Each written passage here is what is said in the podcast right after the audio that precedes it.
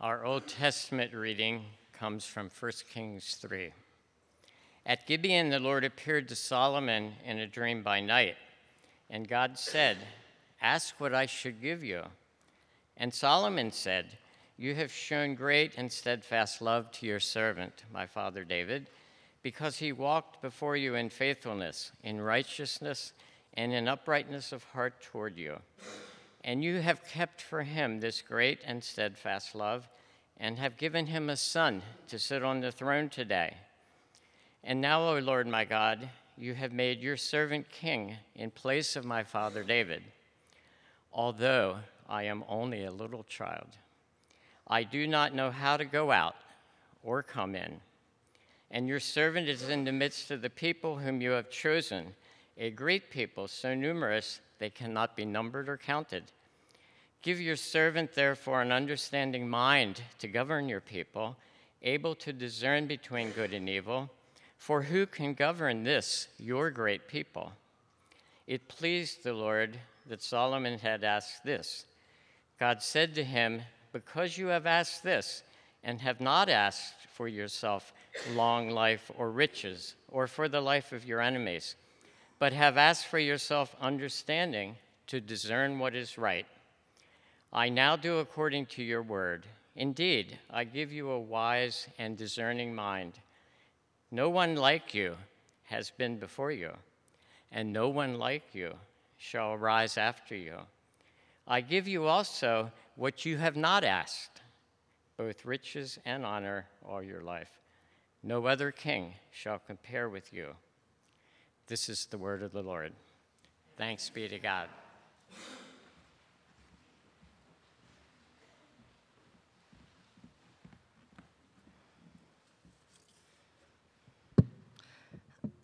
Our gospel reading, I'm sorry, is from Luke or Matthew. I don't have it up here, sorry. Hear the gospel of our Lord Jesus Christ according to Luke. Then Jesus said to the disciples, "There was a rich man who had a manager, and charges were brought to him that this man was squandering his property.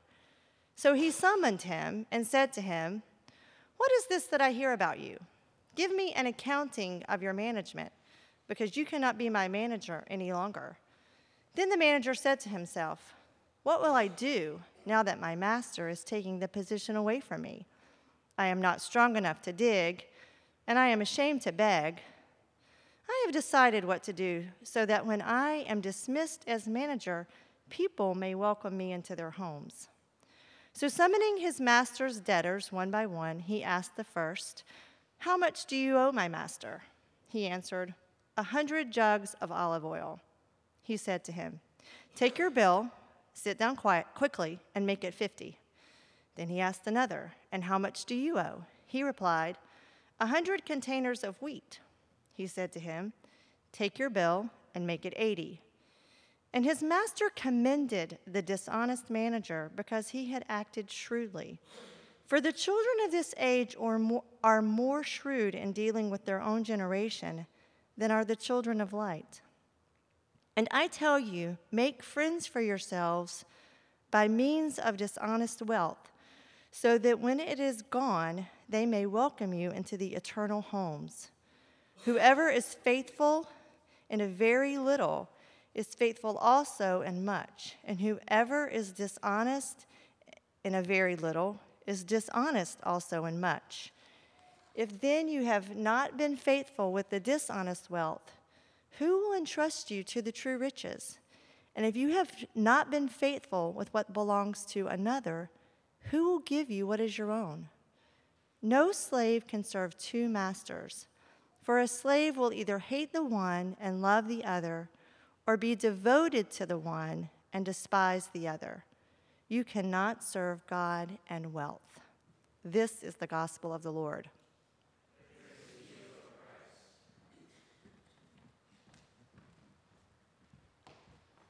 Let's, uh, let's pray together. Our Father in heaven, we ask that as we uh, think on this story that Jesus gave his disciples, that we would know how we, uh, as followers of Jesus, might apply it to our lives and think about um, what the story has to teach us about the way we steward our lives as a part of your kingdom. So will you meet us in these words of Scripture we ask this morning by your Spirit? In Jesus' name, amen. So I want you to imagine something. You're in a room, and you are with a friend, and the friend, you have another common friend who's not in the room with you. And you start to have a conversation with that friend, with the friend that's in the room with you, and you're talking about the friend that's not in the room with you, right? Have you ever done that? You know, you've talked about someone that you know, a common friend. Maybe it's a relative, maybe it's some a colleague in the workplace, and you're just going on, right? You just proceed with your conversation, and some, you know, maybe it goes in some healthy directions, and maybe it goes in some negative directions. But then the door opens, and your friend that you're talking about steps into the room. How does it change the conversation, the words you say? Uh, do you invite the other person to speak for themselves, to express their own agency, for example, right? Of course you would, right? It changes the conversation. Now, Leslie Newbigin, uh, who was a, a missionary in India for, for decades of his life, and later in sort of at the close of his life was a pastor in London, he says that this is a wonderful analogy for how we might think about Jesus. Because essentially what's happening in the incarnation of Christ, right, is that God is in person in our world. And so the challenge that sort of emerges in the gospel accounts of Jesus' life is, well, what will people do with God in person in our world? Will they let God speak for themselves? Will they let God will uh, challenge the way we think about him, the way we imagine him? Uh, and that comes into the sort of Jewish community in a certain kind of way, because they have lived with the scriptures and a long history of sort of living life with Yahweh, right? So, so how will they receive Jesus? Will they understand what he's saying? Will they let him sort of shake their world up? And it relates to things that, uh, as you think about how, how would the Gentile world relate to Jesus, or how would um, the sick uh, relate to Jesus? It just, you could go on and on. How will we let God shake up the way we think about life with him, life in his world, life with one another? And the parables, we've said, are one of the teaching tools that Jesus drops into very often when um, he wants to shake us up, when he wants to sort of dislodge our taken-for-granted assumptions about the world, about ourselves, perhaps, about certainly about God. Uh, and so the parables sort of move us and invite us to think in fresh ways. Now, the parable that we just read, the story of the unjust steward, is a story that Jesus offers, it seems, primarily to the disciples, right? Although we'll find out as you continue to read in Luke that it seems like the Pharisees are lurking in the background, listening in on some of Jesus' teaching. But the reference point seems to be principally the disciples, those persons closest to Jesus, right? So this is a this is about formation. It's about their discipleship. Will they let Jesus shake their world up? So he's not here principally sort of pushing on the Jewish world and their struggle with him, but he's pushing on the disciples and their, perhaps, their struggle with him. Now, obviously, this is told to the original followers of Jesus, the people, the men, the women who were getting close to him, who were following him around. But Luke includes it in his gospel story of Jesus because he obviously imagined that that encounter that Jesus had with them was important to the early church, and it's important to us. As we think about what it means to belong to Jesus, to let him form and shape our own lives as disciples. And I think you could almost say, I think this is, this could be pushing it, but I'm going to push it, that this is a parable about faith and work. It's a parable that pushes us to think about how we live vocationally and how we live inside of our stewardship of wealth and resources in the world. Your various vocations, whatever they may be, right? Your various uh, descriptions of wealth, the comprehensive quality of your wealth. How will you let your life with Jesus change the way you live with things inside of this world, this early life? And here's the thing about this parable. It's weird. It's hard. Um, you know, and, and so someone came up to me before and said, I can't wait to hear what you're going to say about dishonest wealth. How interesting. Literally, unrighteous mammon, if you will. This is a strange story that Jesus tells, and yet he tells it to the disciples to help them think about their life with him inside of this world. One commentator said it was an incomprehensible parable. I mean, you know, you just keep kind of pick up the commentaries one after the other, and they almost all lead with that observation of this is strange, this is hard, to, this is a hard teaching, it's hard to know exactly what to do with this, and so on and so forth. Now, so what does Jesus want the disciples to learn? Is he, for example, sort of saying, if you find yourself in this very unfortunate situation where your boss is about to fire you, you might figure out how to take the books and rearrange a few things to make provision for yourself. Like, is is that what Jesus is going for here? That sort of embezzlement is a prized attribute of someone in the church? Probably not. So let's take a stab at, at it, and it is a stab, believe me, but let's try. So I was looking at uh, Craig Blomberg, Rachel's father's uh Uh, commentary this week, and I, I appreciated one of the things he observed was just simply this: there's a little bit of comedy in this, and I think that's the first place we need to start, right?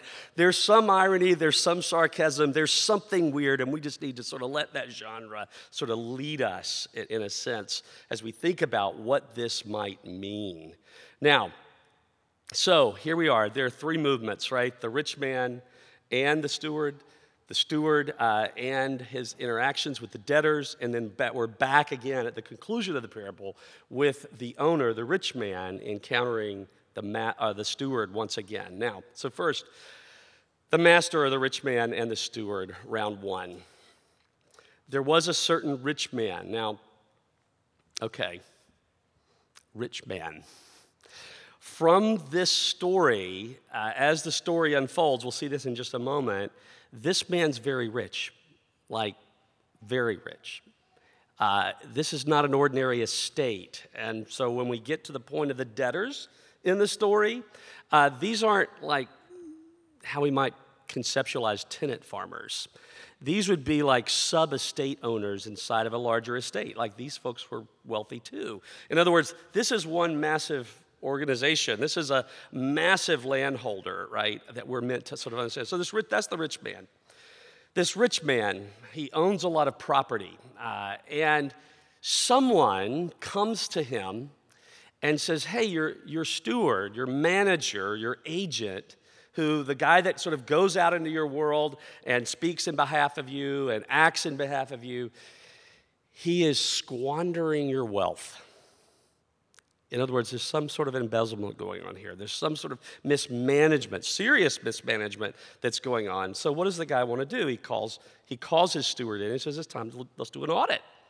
We're going to do an audit, and you're going to lose your job, right? We're going to do an audit, and you're going to lose your job. So movement two. The manager um, recognizes rather quickly, right, that he's in trouble. Uh, and he tells us a little bit about that trouble. He's old, right? He's too old to do manual labor, right? I, I can't do that. I can't go dig ditches. And uh, he's too proud. In other words, his station in life is too great. He doesn't really want to give up a great station in life. He's too proud to beg. He doesn't want to sort of take a step down. Uh, so what will he do? What should he do? So very quickly, he comes to the conclusion that what he needs to do is he needs to call in all the debtors, right? In other words, all these persons that are a part of this larger estate who work the property, who own the smaller farms with the larger farms inside of the large farm, right? So he calls in the debtors, these uh, tenant estate holders, and he begins to systematically, one by one, reduce and forgive portions of their debt, right? He rearranges the books. He cuts off portions of the debt. Now, the scale is enormous, and Jesus, in telling of the story, only gives us two accounts, right, of two of the debtors in view, right? One, he he owes one hundred jugs of olive oil, and we think, okay, one hundred jugs of olive oil. You know, is this like a Trader Joe's bottle of olive oil? That doesn't sound very, very massive to me. So uh, the the measure that's being used, there's some speculation that essentially this was probably somewhere between eight hundred and nine hundred gallons of olive oil. One commentator suggests that this could be would would would be the product of about one hundred fifty olive trees. So so you're beginning to sort of put it into scale, right? We're talking about a hundred-acre estate with olive trees, right? A massive olive grove that is producing this amount of um, of olive oil. Uh, three three years' wage on average, right, of a, of an average typical day laborer. Another owes one hundred containers of wheat, or um, translate this into something that may be a little bit more meaningful to us. Perhaps this is something like eleven hundred bushels of wheat, probably enough to feed one hundred fifty people for a year. All right, so again, enormous, right? The scale is huge, and of course, it's a story. And you're meant to sort of begin to go, ooh, ah, you know, this is what we're supposed to do when we hear this story. We don't, because we think, oh, yeah, you know, a sack of wheat or, uh, you know, a bottle of olive oil. But, but we need to sort of blow your mind up here a little bit. The guy begins to go through the books and rearrange and restructure the debt in these tremendous ways, right? And um, now look, we immediately have a question, right? What is your question? My question immediately is, hey, is this legal? Like, how did this dude get away with this? This doesn't seem right. This seems wrong. It seems ridiculous, right? Of course, that's kind of where our minds go. Um, and, you know, Jesus doesn't really answer that question. He's not really interested in that question. I'm sure we could sort of corner one of our biblical scholars in the room later. Uh, Cindy's over here, by the way. Um, and... And, you know, she could sort of tell us a little bit more about that, whether or not it was legal or not. But what Jesus seems to be interested in is just this very simple point, that this man was crafty and shrewd in the way he lived inside of his world. In the way he lived inside of his world. In other words, his aim here at this particular moment is just very simple. I can't dig ditches, and I don't want to beg. How do I find a home? So he begins to sort of engage sort of the, the, the ethic of his world, the ethic of reciprocity with regard to hospitality. I scratch your back, you scratch my back. My generosity begets generosity, and then I'll have a home, I'll have a place to stay. So something like this. Sure, I'm going to be unemployed, but you know, the Smiths have invited us to stay at their place in the Cayman Islands, darling. I think we'll be just okay. And after that year, you know, John and Sally, they've offered their ranch in Jackson Hole, you know, and it, that's a pretty nice place. And just so on and so forth, right? So in other words, this man is sort of deploying the ethic of reciprocity. He's acting on the reality of the way business and life and social life and cultural life operated inside of his context. And um, that's the story. Now, the final movement, the master and the steward, is this. We think that the master should show up and say, you can't do that. But instead, the master shows up in this story, and he praises the man for what he's done. He praises him because he was shrewd. And then we get a little bit of commentary further around that. Jesus seems to comment that the sons of the world know how the world works. The sons of the world know how their world works, or how this generation works. And again, he's speaking about life inside of this moment in time, this broken space of human life.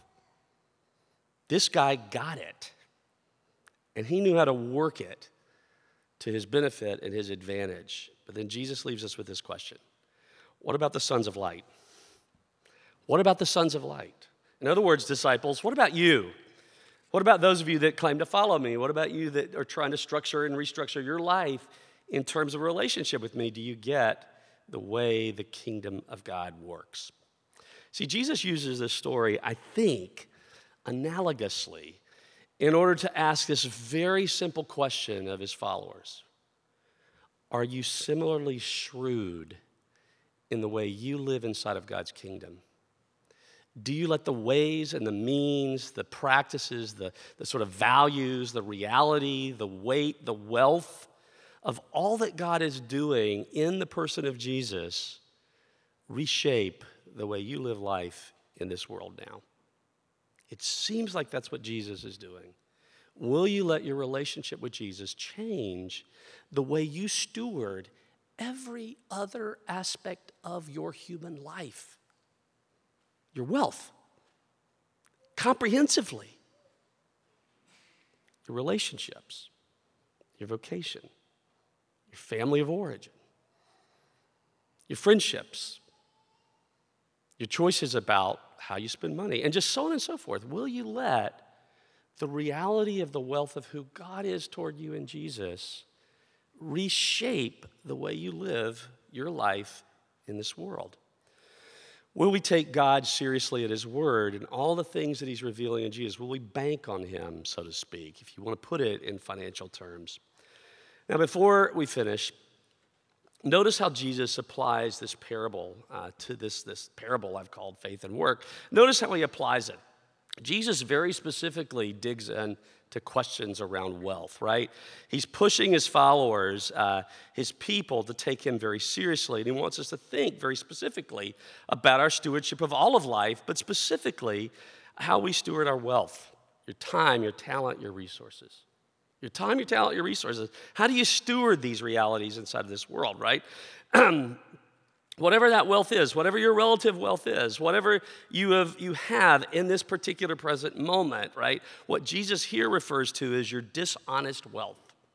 Now, I don't, we don't like that Jesus calls this dishonest wealth, I imagine. And almost immediately, our mind probably runs to, if I'm going to call something dishonest, I'm thinking about things like embezzlement, or I'm thinking about wealth that's achieved through ill-gotten means, like, you know, a, a drug lord, for example. You know, and we could just sort of come up with all of the different ways that we might imagine uh, sort of illegal and compromised ways of achieving wealth for ourselves in this world. But that doesn't seem to be the way Jesus is referring or using this language. He seems rather to simply say, your wealth, whatever it is, however you've achieved it inside of the space of this generation. How do you steward it? How do you live with it? Your dishonest wealth. It's a gesture toward whatever you have as a result of your life in this world. Whatever you have, whatever you bring with you, your limitations, your opportunities, however you, whatever you have, however you would sort of conceive of your resources, your time, your talent, your money. What system of value orders the way you live with it? Is it the space of this sort of broken world, the generation that's passing away? Or is it the kingdom of God that is coming in Jesus? Does that reshape and restructure the way you live with wealth? What relationship shapes the way you spend what you have? Verses nine to thirteen seems to be a further commentary on this parable, or as Jesus continues to draw the point out, presses the point further and further home, until he finally concludes and just very simply reminds us that you can only have one master. You can't serve God and money. Just very simply, that's where Jesus leaves it. In other words, what is the greater love in your life that orders every other thing you love in life? What's at the forefront? What relationship matters the most to the way you live with every other dimension of your human life, every other space of desire, every other space of love that you might possess? What love orders the way you put it all together, the way you sort of make decisions in the context of everyday life? Now, you know, here's the thing. Every single week, what do we do in worship? We confess our sin. Do you know what that is? It's that moment where we sort of just hit pause and we say, you know, my loves were really disordered this week. Some other love trumped God's love. Some other love sort of got in the way of how I ordered all the other loves. And it's just that moment where we try to be transparent about that. We try to be vulnerable about that. We try to be honest about that. We try not to pretend that somehow we've got it all together and figured out. And we certainly try not to pretend that we are wisely at the very center of figuring it out. But we just very humbly come back to that space before the Lord where we say, you have loved me in Jesus Christ with a dying love and affection. And I want to want to be a person that lets that love shape the way I love every other thing. That's what we do in these moments of confessing our sin. We just come back to the story of who Jesus is. In other words, we begin at that moment, right, just to begin to bank on the truthfulness of what the story of the gospel is. And we say, I'm going to try again. I'm going to go for it again this week. You know, I'm going to I'm going to go out into the world as those who love our Lord and Savior Jesus Christ, because you have loved me. And I want to reflect your love back into the world. So Jesus says, make friends for yourselves by your dishonest wealth, so that when it's gone and it's spent up, they may welcome you into eternal homes. I wonder if in that very obscure, weird state statement that Jesus makes, if he isn't saying something like this. Look, the manager in this story, he spent his master's wealth to make friends for himself. He deployed his master's wealth to make friends for himself. What about you? What about you?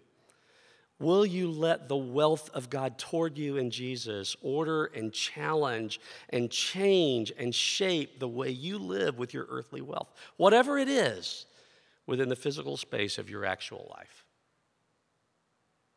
Your relationships, your work, your neighbors, and so on and so forth. See, in the beginning, God created the heavens and the earth. And it was empty and it was void.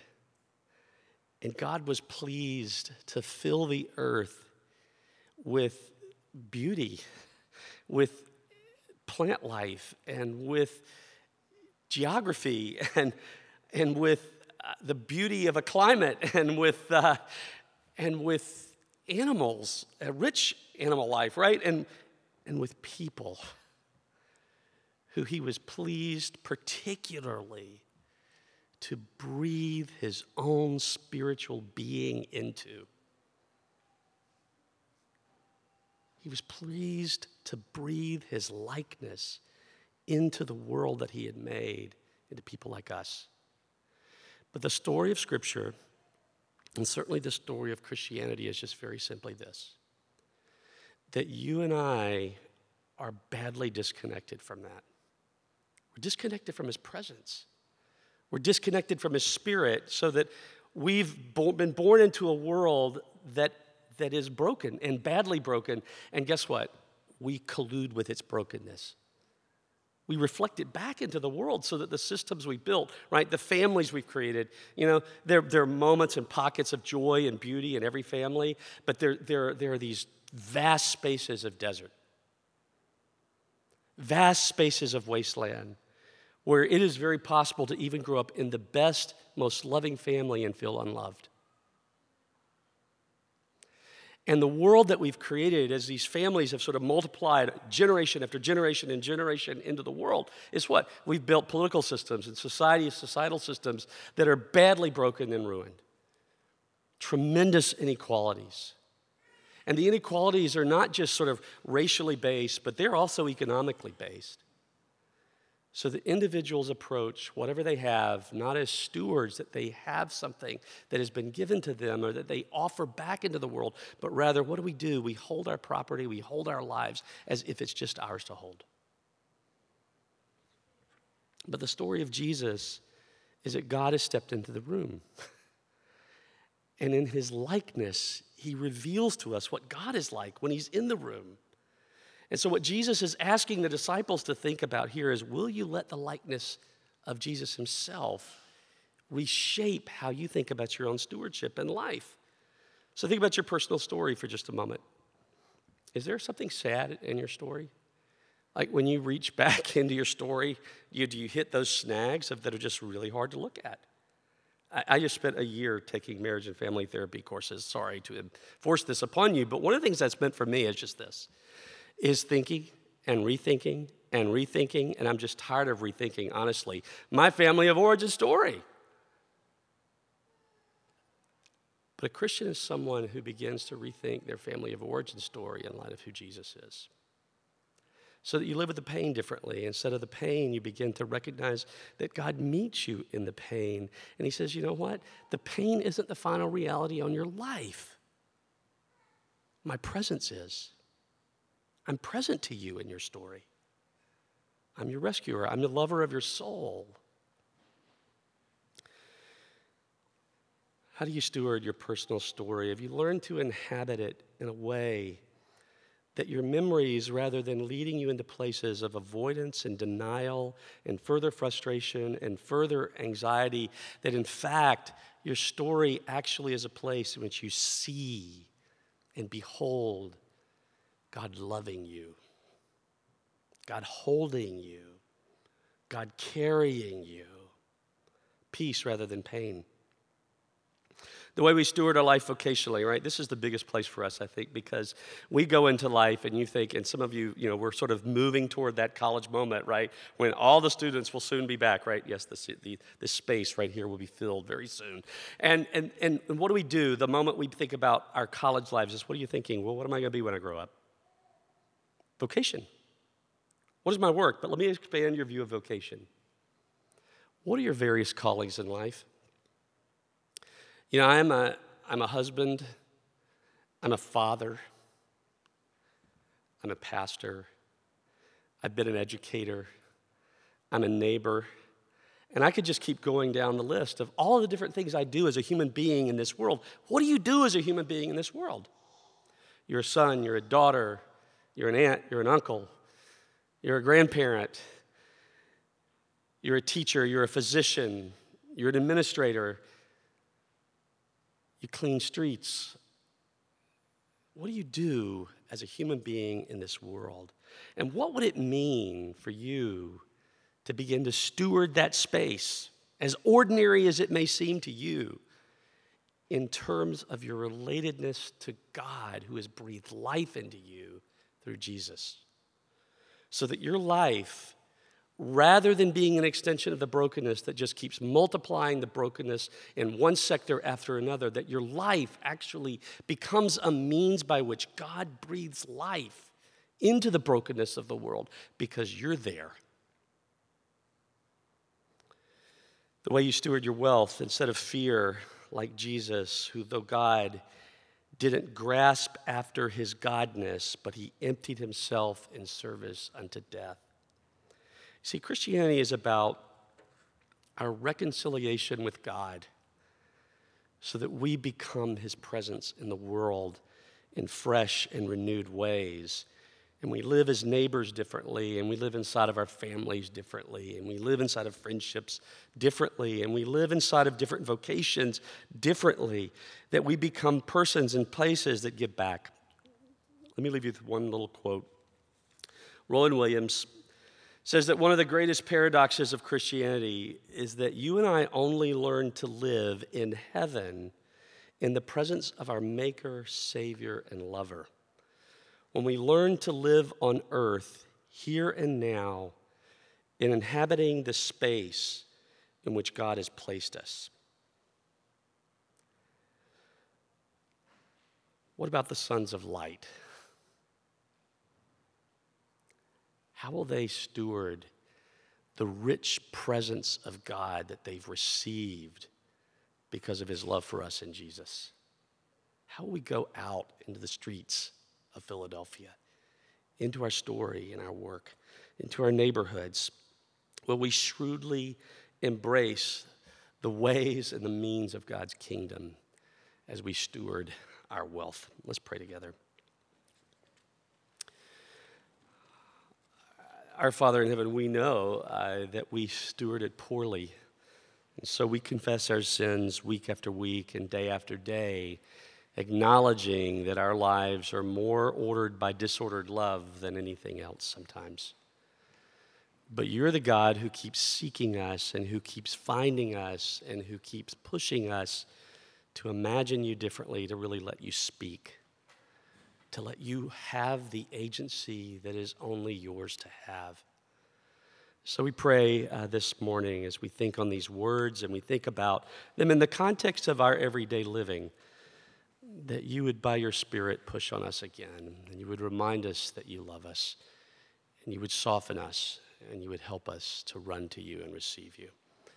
Lead us, we ask, in Jesus' name. Amen.